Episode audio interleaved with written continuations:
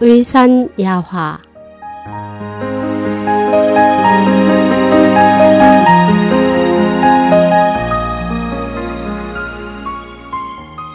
붕어탕에 얽힌 깨달음. 글 역풍.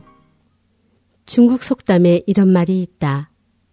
목수 집안의 의자는 다리가 3개이고 재봉사 집안의 아이는 엉덩이가 드러나며 의사 집안의 병은 고칠 사람이 없다.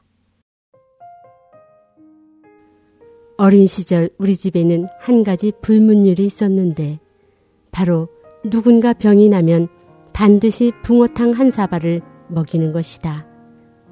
수양인 강남의 붕어로 만든 탕은 맛과 향이 아주 뛰어났다. 형제가 많은 우리 집에서 내가 붕어탕을 마음껏 먹을 수 있는 것은 1년 중 33때뿐이었다. 그래서 아프면 붕어탕을 먹을 수 있다는 것이 나에게는 일종의 유혹이기도 했다. 막내였던 나는 2살 위의 오빠가 할머니의 총애로 늘 탕을 먹는 모습을 지켜봐야만 했다. 오빠가 탕을 마실 때는 마치 쓴 한약을 먹는 것처럼 괴로운 표정이나 어쩔 수 없이 먹는다는 표정을 보였다. 난 속으로 이 탕을 마실 수만 있다면 아파도 좋다고 생각했다. 몇 차례 아프려고 애를 썼지만 콧물만 나고 아프진 않았다. 그러던 어느 날 마침내 나는 정말로 붕어탕을 먹을 수 있을 정도로 심한 감기에 걸렸다. 할머니께서 펄펄 끓인 구수한 탕은 보기만 해도 입안에 침이 고일 정도였다. 하지만 나는 냄새를 맡고는 바로 토했다.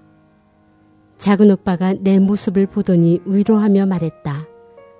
정말 먹기 어려우면 내가 도와줄게.